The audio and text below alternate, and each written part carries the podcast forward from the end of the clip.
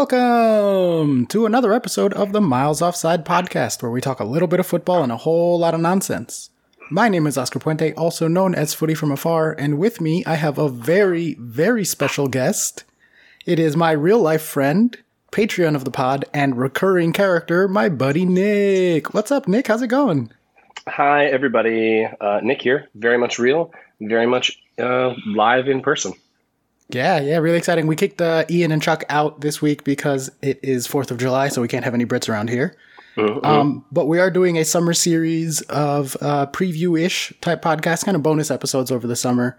Um, Chuck will be bringing to you a collection of preview pods of the teams that would probably get a little less attention from us, aka all the ones that start with B. So your Brighton, your Bournemouth, your Bevertons, all of those.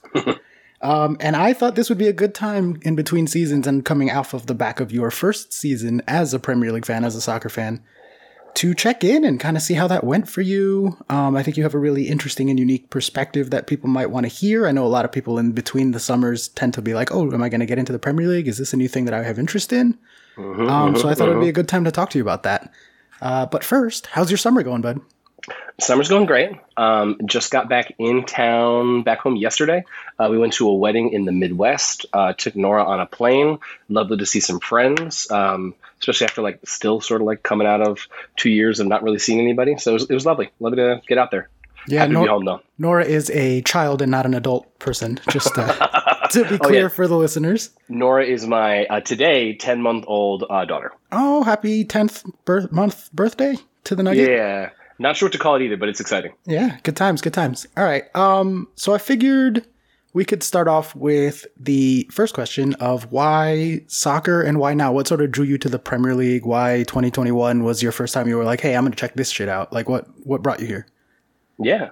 Um, so I've been a long time sports player and sports watcher. Um, as an American, mostly focused on like Major League Baseball and the National Football League. And it wasn't necessarily like that I had wanted to find a new sport, but rather like a new sport found me based off of changes that were happening in my life. So I'm a high school teacher and I've been teaching high school for six years. And going back to my first couple years teaching, those first couple years are like totally crazy. You spend Monday through Friday like frantically trying to get through the day with your head on straight. And then you spend a lot of your weekend, or at least I did, and I know a lot of my peers do, just sort of like frantically grading things and then trying to make plans for the next week. And the way that manifested itself in my life was being in my living room in front of a TV at 7:30 Eastern Standard Time and Yeah. pu- putting on uh, whatever sports were on, which was usually the Premier League. My wife Caitlin was totally cool with it. She grew up being an athlete, uh, playing largely basketball and soccer. So watching the Premier League sort of casually has been a thing that's been in our life and in my life specifically for several years.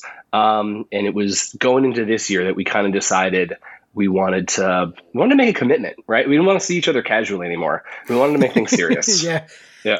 You have a baby, you're like, we're going to have to raise this child in some sort of soccer household, so we should probably pick a team. yeah oh and and that was such a big element of it too because i don't know anyone who's listening who like has a child who was an infant which is all children like you can't really do anything for six months you are just like going from wake window to wake window so uh, we really want to like make a commitment this year to in- intensify sort of what the soccer watching experience is going to be to give us something a little bit more have a little bit more emotional connection to it Awesome. Love that. Love that.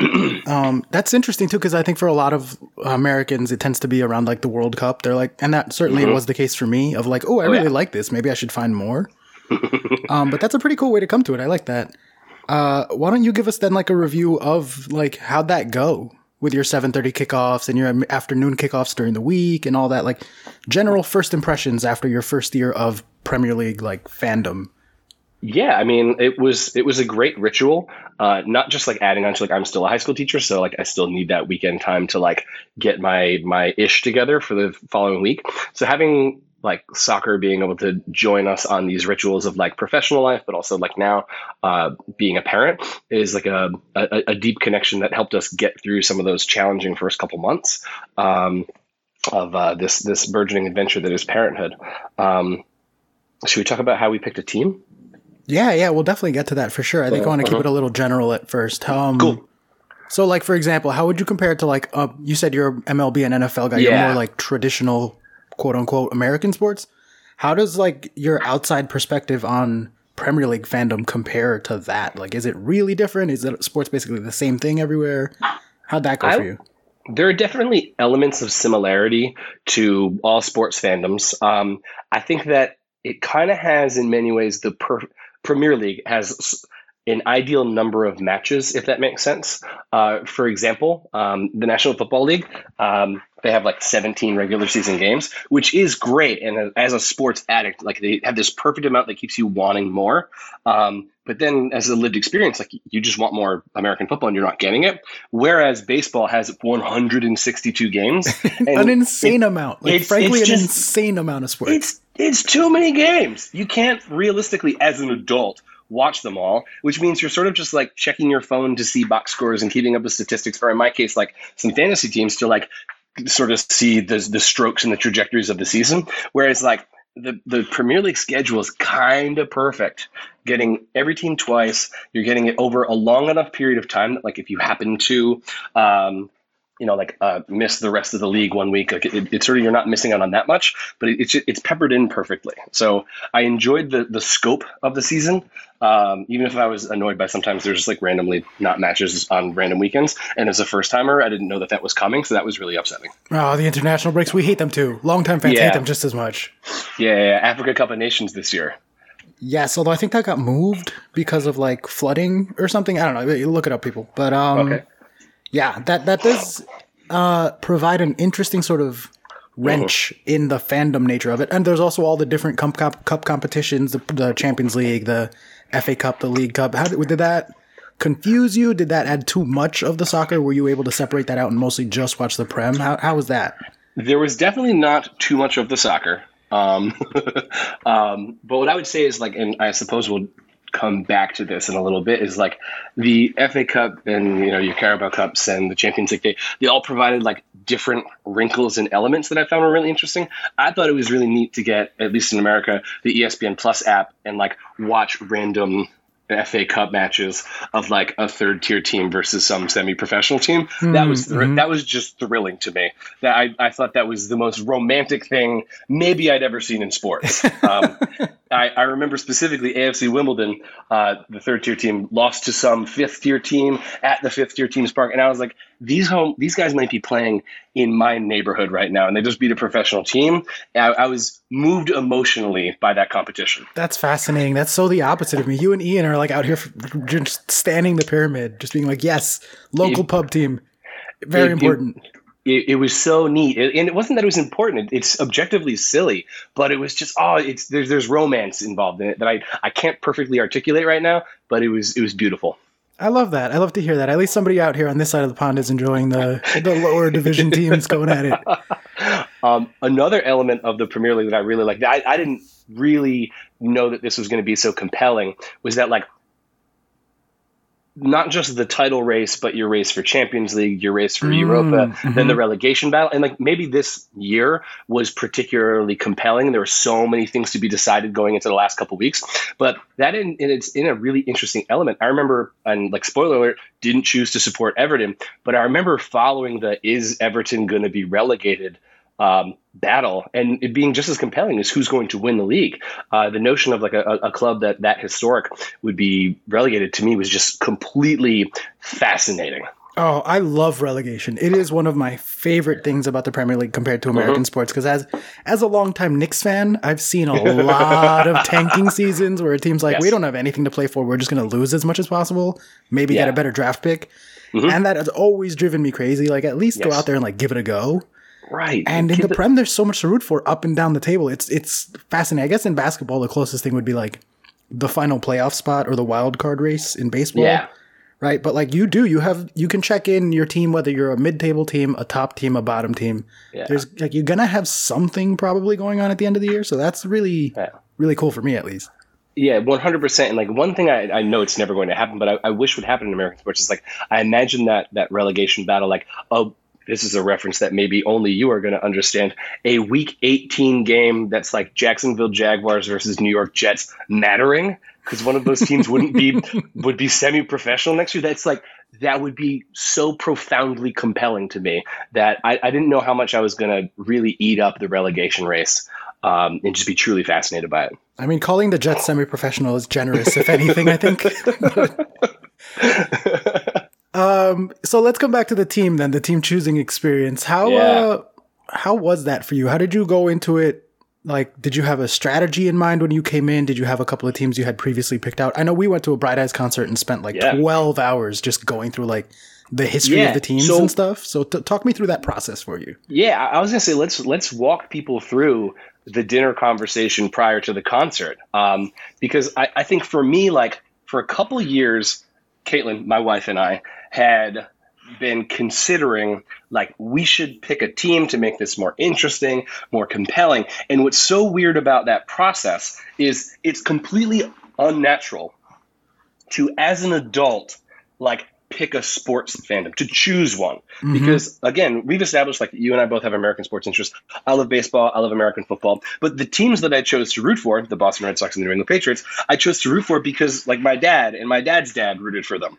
I inherited that fandom as a child. And the moments that made me commit to that fandom happened when i was in the case of the patriots 11 years old. And in case of the red sox really just like a, just a childhood of tragedy and then when i was 14 years old them winning the world series in the most unimaginable way possible so like those moments were forged into me as an adolescent and when you're coming as an adult you have to like go through like the intellectual process of what team should I root for? And that's when you and I laid down a bunch of criteria. I remember a few. Do you remember a bunch?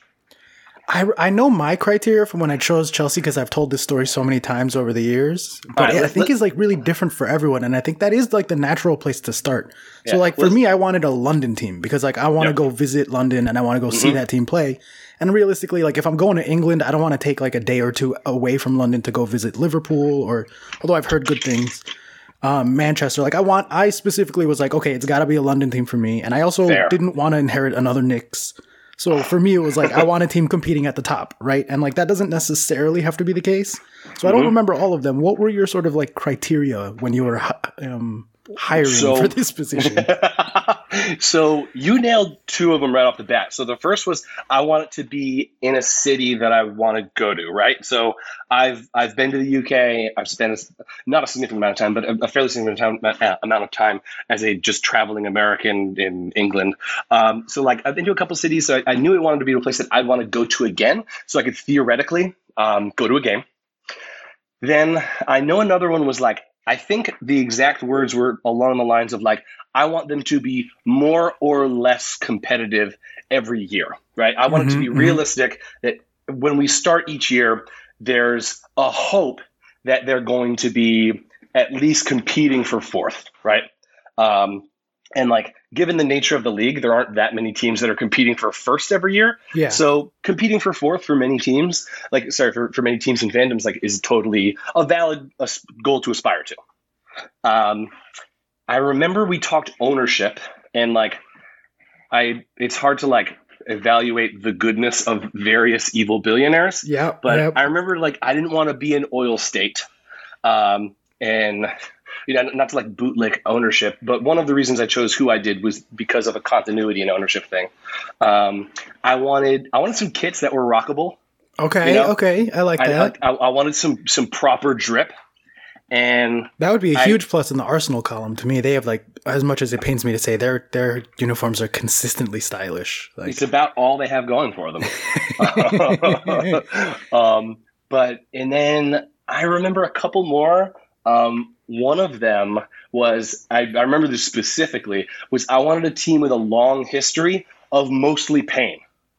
okay. Okay. Right. There's plenty to choose from there. That's for right. sure. It's that's there's a lot of teams that way, but like I, I think I wanted like I didn't want to jump in on a bandwagon, even if that was going to bring me like more short-term joy. And like again like it's this is an intellectual exercise of like selecting a team. I don't have this generational involvement of it. So Yeah. i wouldn't feel super guilty of like picking a city. Like intellectually like if you want like the most joy out of your watching experience you should probably pick them.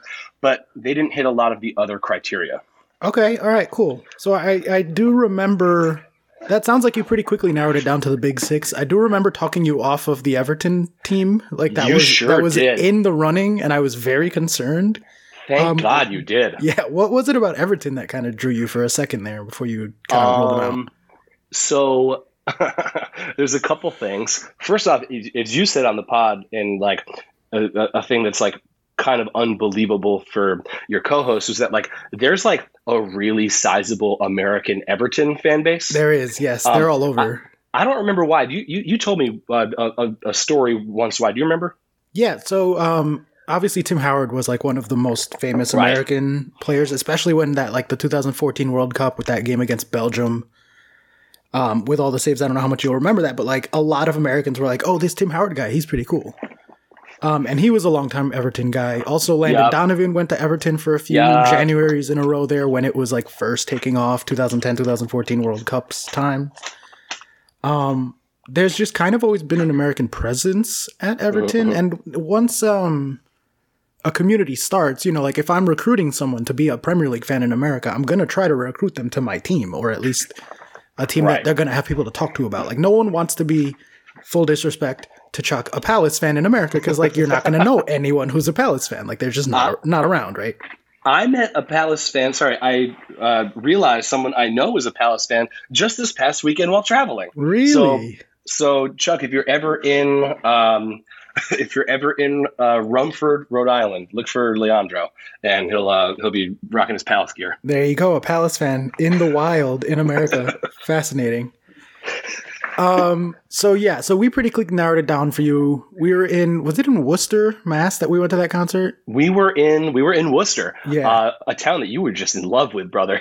Yeah. Yeah. definitely love all the New England towns. Um. But we were walking around, and you like. I remember selling Spurs. Much. You Mhm. were. You were like very quickly onto the teams that I hate, which felt passive aggressive, if I'm being honest. Um. But yeah. So like. What what else was what was in the running? What were like the last kind of finalists, the last round of interviews for you? Do you remember? Um, yeah, so I remember, so like of the criteria we laid out, history, chance of being successful most years, um, fly uniforms, uh, again, hi- history of mostly pain, and then uh, like not evil ownership. It really narrowed it down to just a couple teams, and like re- regardless of the ownership thing, and this was before uh, Chelsea's whole gestures vaguely at everything. I wouldn't have picked Chelsea anyway. I wouldn't pick Ch- Chelsea anyway because like I want to pick a team that was gonna bug you. You know what I mean? Like I, Mhm, I mhm. wanted our soccer commitment to one another to like be playfully antagonistic. And you know, if, if we were just sitting there being like, "Man, Chelsea are good," it was fun to watch them win today. Like I, I feel like that's a little less fun as the competition. Um, and then like obviously both Manchester teams were out because like I, I there's I couldn't in gun, good conscience like pick United to root for Yeah. um, for just a bunch of uh, all, the reasons your fans uh, fans know. Uh, and then City felt like it felt too easy to Mhm, pick City. mhm.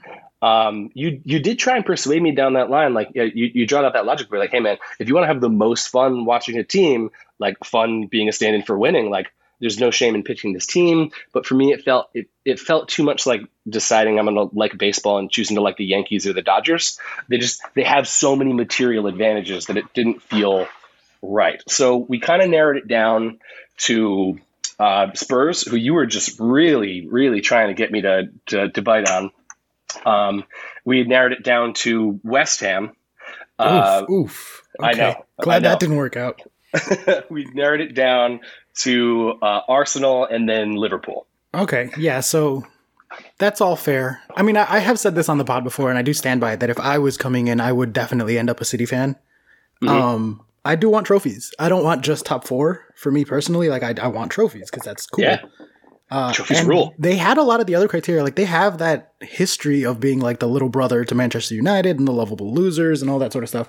Obviously, their recent history is all of success, but that's like a very, very small time window. Yeah. Um, but I can I can definitely see that feeling too bandwagony of a pick.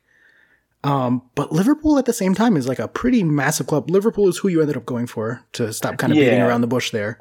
Spoiler alert. Um, Up the Reds. what was it about? Yeah, gross. What was it about Liverpool that sort of sealed the deal for you? Why them over Arsenal or Spurs, for example? Um, well, it honestly it came down to being a coin flip between Spurs and Liverpool. Arsenal were removed when you and I, right before Nora was born, went out with Caitlin and Emily, the good doctor. And uh, I, I, just remember Emily shitting all over Arsenal. Mm-hmm. and I'd be like, all right, if Emily's dunking on anything this hard, it has to be so cringy. like, it has to be terrible. And so they were just, they were out of the running. Um, so it, it, honestly, it came down to much of a coin flip. And uh, ultimately, I remember like Liverpool just being a little bit more fun to watch the previous couple years. Um, its online fandom being uh, a, a, pretty lovely and, and supporting community. Um, and ultimately, like, kind of just viewed them as having a better chance to have like a, a, a winning future uh, over the next you know several years and if not you know if, if, all goes well to john henry's ownership model just sustained not dominance, but sustained very, very goodness over the foreseeable future. It does look to be uh, a stable ship. Let's say yeah. they, they, recruit really well. The mm-hmm. analytics, the, the, the baseball connection actually is fascinating to me. Yeah, obviously on an emotional level, like you are a Red Sox fan, so that's going to yeah. draw you towards Liverpool. You're more likely to see them in the summers. They're going to want to mm-hmm. play in New England a lot.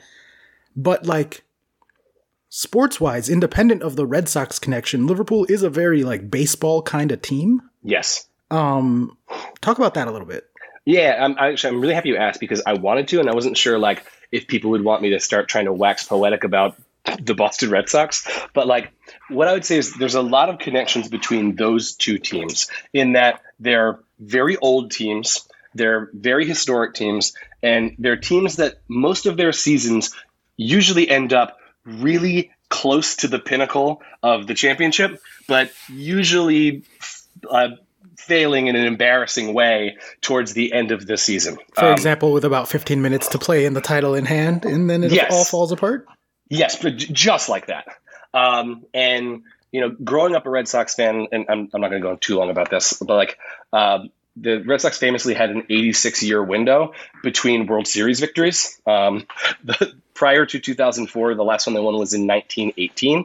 Uh, they always played second fiddle to the New York Yankees, yeah. your New York Yankees, of course. Beloved. Um, who are an, an, iconic franchise, just winning basically every third World Series for the better part of 100 years. And Boston would get either very close to a World Series or go into a World Series and lose in just unbelievable ways. If, if you saw the movie about them losing, you would say that this is outrageous. This would never happen. Um, and, you know, when I was 14 years old. Uh, they famously came back from zero games to three and beat the Yankees for for uh, four games to three in the championship. Uh, I, I, still have a knuckle that's too big compared to the rest of the knuckles from that 2004 just, series. That stolen base and, and all yes, the other things that I try not yes. to think about ever again. Just absolutely magical stuff from my perspective, and like pain for you, but like eh, whatever. We, we lost one thing. Yeah, yeah. Um, we, we have plenty other ones to kind of exactly. fall back on. So like there's that continuity, not just of ownership, and again, like fuck John Henry forever, right? I, I he's a super billionaire, um, but that continuity in sort of like style of play, that continuity of being from a second tier town that has a little bit of a grudge on its shoulder, that they play hard, they play in a feisty way. It occasionally embarrasses themselves, but when it all comes together, uh, it comes together in a, a magical and beautiful way. Um, so I, I just saw sort of that sort of like dual trajectory amongst these clubs uh, that that felt very familiar. Um, rooting for Liverpool felt very familiar to rooting for the Red Sox, and like they might ultimately be the best on paper, but they'll find a way to screw it up. Uh, but when they um, when they put it all together, it's it's a, a thing of beauty. They they are they're never boring. I'll say that no. for sure. Um, I think you managed to piss off both Bostonians and Liverpudlians in that sentence by calling it a second tier city, which which I loved. Thank you for that. It, it is. I understand. It's it's it's the uh, Boston's the greatest city in America, but it's a second tier city. Yeah, I no mean it's not New. York and it's not London, so you know, I think that's exactly right. Um, would you recommend Liverpool to new fans coming? Like, let's say you're oh, yeah. a random American listening to this because you're like, oh, maybe I'll get into the Premier League. Like, is that who you suggest? Oh, totally. And I'll tell you why. So, like, okay, random American. Hello, random American. You have stumbled upon the Miles Offside podcast, and you happen to be listening. you happen to be listening to the episode where the guy who chose the Premier League team last year is is is waxing poetic about baseball. And what I would say is, it was a lot of fun to root for Liverpool this reason, uh, this season. Um, and one of the reasons that made it uh, exciting to me as I learned more about the game, and this is going to sound super fucking American, but like they score a lot of goals. Americans love points. Yeah. We love points. We hate Wolves, and um, just like they they play such beautiful attacking football that like even when they're not scoring, I don't know, two or three goals a game, they're constantly attacking. And that to me, the, the, the, sensation of watching a Liverpool game and knowing that they could score at any moment has made me more engaged than, say, I don't know, um, this year's Champions League final or some like World Cup final, where basically the other team's waiting for the other team to fuck up. Uh, yeah. they're, they're, playing mm-hmm. conservatively and waiting for one spontaneous counterattack. No, Liverpool is constantly pushing, and the sensation or the, the feeling that they're probably going to score at any moment made watching pretty much every game completely thrilling. I mean, you're not wrong. Like when you have Salah and Mane doing Salah and Mane things, and then you bring in all the new young players that they're bringing in, and like they're they're transitioning really well. Yeah. Um, yeah, it, it, it's tough. Uh, I would say to new fans personally, I would not advise Arsenal or United or Spurs of the big six because, like, realistically, they're the the small three of the big six. I don't know how to say that. That's a, that's a good way to put it. Um, so you know, you kind of narrow it down to Chelsea, City, and Liverpool. I think if you want trophies and if you want like a big, bigger city of those, you might want to choose based on the ge- geography of that. I don't know. Yeah. Um, but those are the three fun teams with the most uh, long term prospects of continuing to be fun.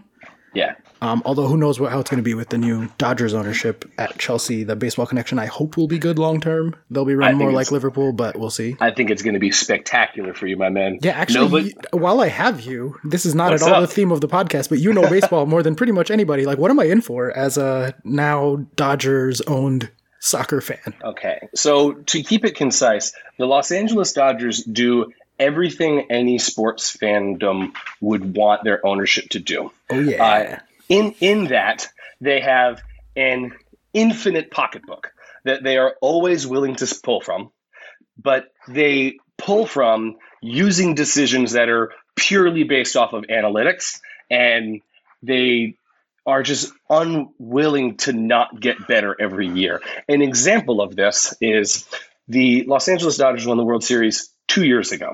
Okay. Uh, last year, they went to the championship series against the Atlanta Braves. They lost in seven games.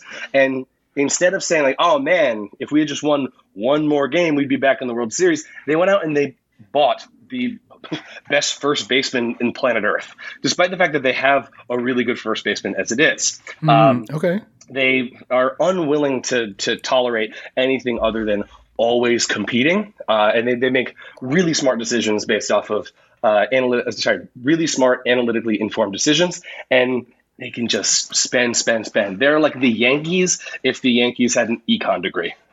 That's uh yes, thank you. I just fully erect at this point. So that is Stoing, my man. Excellent stuff. Um yeah, I mean do you want to rant a little bit about Mane leaving or any kind of like Liverpool thoughts here on the way out? I, we pretty much covered it um, in yeah, terms I of mean, like what I wanted to talk about. So I, I don't like have a lot of like Mane leaving thoughts, but I I, I actually do want to try and like thematically bridge the idea of like making analytically informed decisions as it relates to like fandom. Okay. So I I remember before it was clear that Mane was going to be the one who was leaving and Salah was going to be the one who was staying, you were like you were trying to make not like a hot takey take, but the economically informed decision that like maybe it would be better to keep Mane and sell Salah because the returns on Salah would be so much more and you could invest that in other parts of the club. And like I guess my point would be that that's probably the more efficient economic team building strategy, but sometimes with fandom you want to see like your guy be around. Sometimes fandoms mm. sometimes fandom is illogical in that like maybe since it's not your money, you're content with them spending it on the guy you want to see staying in your laundry. Yeah, and, that that makes sense. I mean, does not compute, right? Because yeah. like I am the stats robot and all that, but like yeah. I do tend to forget the emotional yeah. side of it, just because the emotional side of fandom has led to so many bad things in general, like mm-hmm. the tribalism yeah. and, and and all that sort of stuff that I try to not engage with it but at the end of the day, like it, it is. You're right. It's nice to see your players wearing your shirt. Like, Yeah, just the, the dudes you want to see around. Um, I have uh, one thing I wanted to to to to spout to wax poetic about. If you have another couple minutes, yeah, of course, I have many minutes, as many as you want. beautiful. Um, so one thing that was really interesting about picking a team as an adult was all right. So like, let's pretend your next season started, right? Mhm. You have expectations. You have all of your, you know, X number of years that you've invested in this club. It was so sorry, and all the emotions that go along with that. It was so profoundly strange to say, like, okay, it is week one. I have selected Liverpool. I am a Liverpool fan. But then as you're watching, not have any like really buy in other than like your own word. Okay, yeah, So what was what was really neat was to like have the fandom actually be sealed and to be forged within me. Because theoretically if this season were was a poor season and Liverpool shockingly finished like 7th or something there was really nothing stopping me. There was no decades worth of emotional investment in saying like F it I guess I'm going to root for City next year right. I'm going to go right, back right, to being a neutral. So what was fascinating was all of these varied moments throughout the season that made it so like, no, I did make this decision. I am now emotionally uh, attached to this this team and this community, and it was really cool to feel that happen throughout maybe like maybe four or five different moments um, to like feel the team, the club have this this grip on you. Okay, I have a a very like inherently philosophical question about fandom. Then relating to that, Fucking hit me, brother, man. was it the happier like highs, or was it the lower lows that sealed permanently your emotional attachment to this team? I have an answer. Tell me. Um, it was the tension. Okay. So it, it it is both highs and lows, and we're we can talk about the lows in just a second, particularly the lows on the day that I went to the Van Gogh exhibit. You know what I'm talking about. hmm Um, Which I'm going to tonight, by the way. oh, nice, dude! You're gonna freaking love it. Yeah, I'm so excited. Oh, it's amazing. Um, so I, there were a couple moments I remember early on in the season. There was a three-three draw versus Brentford, which, in retrospect, really wish that had been a three-two victory. Um, but yeah. But I, I remember that game because there was like five second half goals, and I was watching at my house. And Nora was two and a half months old, so I have all, all these connections, like experiencing the birth and growth of my daughter. But I was watching with Kate, and my parents were over, and my dad, who's like you know classic American soccer's soccer stupid kind of guy. right. Yeah. He, he, he's sitting there. He's gripped. You know, he's on the edge of his seat. There's this recently promoted team that's like kind of taking it to Liverpool. Um, so that was definitely one of them. Another was, and I actually wasn't watching this. I knew that I was really on the hook because I was out getting a Christmas tree. And we go to like one of the farms that you go to and you like cut it down. yeah. Um, and uh, Liverpool were playing Wolves, and it was the first matchup of the season, and it was 0 0 in like 90 plus four. And I'm sitting there checking my phone, just like refreshing the Google homepage of like seeing what's happening. Yeah. And I put it away because we'd found our tree, and I had like nine texts from you, and it was just like Origi, and what was it was lovely to see like like I'm hooked in this moment, and then I get to like Google as again a total noob who is Divock Origi, then like go down a YouTube history hole like oh my god this guy just he scores when it matters most. This is so cool. Um, and then of course the third was um, maybe the last 15 minutes of the Premier League season. Yeah. Oof. Okay. T- talk about that because we never. You're one of like the three Liverpool fans that still listens to this podcast because we're pretty obviously like anti Liverpool. Yeah, but like Um, you you do it in a way that's like fuck these guys that I also kind of want to hang with, right? Like Well, yeah, that's my that's my vibe. I'm perpetually surrounded by people I don't like. Like I'm a Star Wars fan who hates other Star Wars fans, a Chelsea fan who hates other Chelsea fans, and you know, yeah, all of course.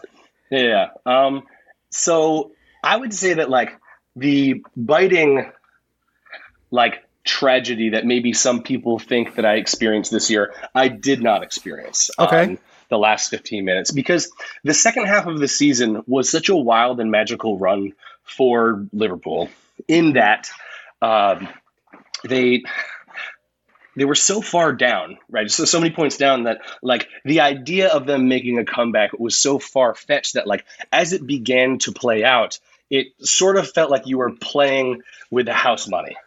That the closer we get to this theoretical Premier League victory, um, it's all kind of gravy.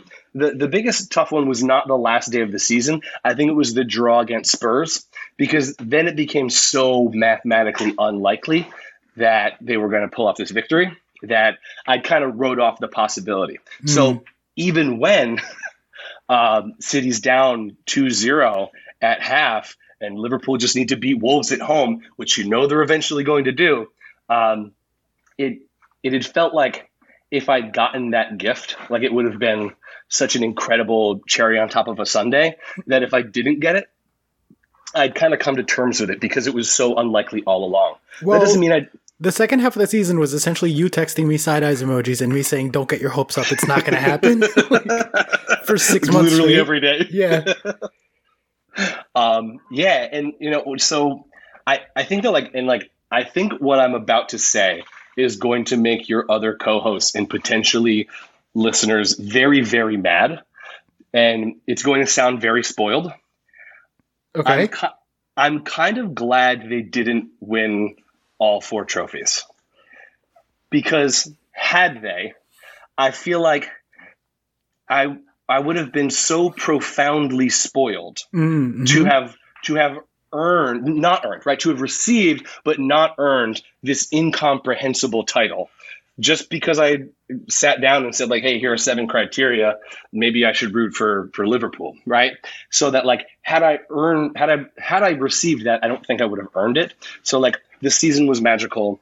And yes, it ended in two consecutive weekends of disappointment and like glory being ripped from your fingertips. Mm-hmm. Um, but the run of them, you know, winning both the FA and EFL Cups uh, were, was fascinating and profoundly exciting. And that goddamn 12 to 11 or 11 to 10 shootout in the League um, Cup. Yeah, the Kepa, the, Cup. the Kepa miss. the Kepa to the moon. It was incredible, incredible. Like even from a Chelsea perspective, because I don't give a fuck about the League Cup or what's it now, the Caribou Cup, whatever Carabao it is. Cup. Yeah. Um, that was just like really good watching because both of those teams were going for it. And anytime yeah. Chelsea and Liverpool go up against each other, they go oh, for it. Man, like, it's good. violent games. I love it. Yeah. So I like I, I don't know if like that last point I tried to make was illogical. That like I'm kind of glad the team that I root for didn't win all the titles, but like I I don't I feel like the pain of getting so close to the most unimaginable Premier League victory and then having it slip away and then you know being in the uh, the Champions League final and losing to a team that you're we're pretty clearly a little bit better than um, establishes maybe it's my my blood sacrifice to the shibboleth that is pain of sports fandom. Um, yeah. did, did, did, I buy in? Right? Um, do I, do I have to make a sacrifice? I think there's an inherent romance to what you're saying, though. It makes sense to me. Like you want to be able to really taste the sweetness of mm-hmm. the first Champions League or the first Premier League. The FA Cup and the League Cup, you got those. Those are lesser competitions yeah. anyway. Like whatever, but like you wanna you wanna fucking feel the high of the first Premier League title, and that only comes with having the perspective of the low. Yes, and I think that when if they ever do win it again, hopefully they don't um, I think that'll be that much sweeter for you. So that makes sense to me. That definitely makes sense to me. Um, let's finish off this way. Would you recommend the Premier League to your average, like, let's say you're a generic baseball fan who says, like, fuck soccer, soccer's stupid, and you want to mm-hmm. sell them on it? Like, what's your selling points for the Premier League? C- convince the people to, to buy in. Okay. So, um, there aren't any commercials during the gameplay. okay. So, like, my God, NFL games. Oh my God, I'm not going to get started on that because that's a separate podcast. But uh, the the the action is nonstop. Um, there are multiple different elements to the season long competition that are interesting, both in terms of what we talked about at the top versus title versus fourth place versus Europa versus relegation, that make it so that pretty much wherever your team is in the table, you've got something to fight for and something to run from. Okay. Um, I like how you the- phrase that. Very nice. Thank, thank you, thank you, thank you. Um, the online fandom is really great. Um, really good stuff. Uh, all, all football Twitter is just uh, fantastic. Um, and then there's a lot of communities on Reddit that are really fun to engage with. Um, and that it's growing, man. Get in while the stock is low. I had an experience um, twice in the last couple weeks. I, I bought myself uh, uh, my first piece of Liverpool swag Okay. a couple weeks ago. I bought a hat, just a, a little hat. It's red. It says LFC. It has the logo. And I was walking around uh, Providence, Rhode Island, and a guy says to me, "You'll never walk alone." And it was so cool to like get invited by a stranger into this special little club that, at least in America, most people aren't in. And then last week, I'm in Wisconsin. I'm wearing a Liverpool hat again. Another guy in Wisconsin. You'll never walk alone. And for me, like, there's a special uniqueness to being involved in a club. Uh, and that club is not Liverpool, that club is soccer fandom.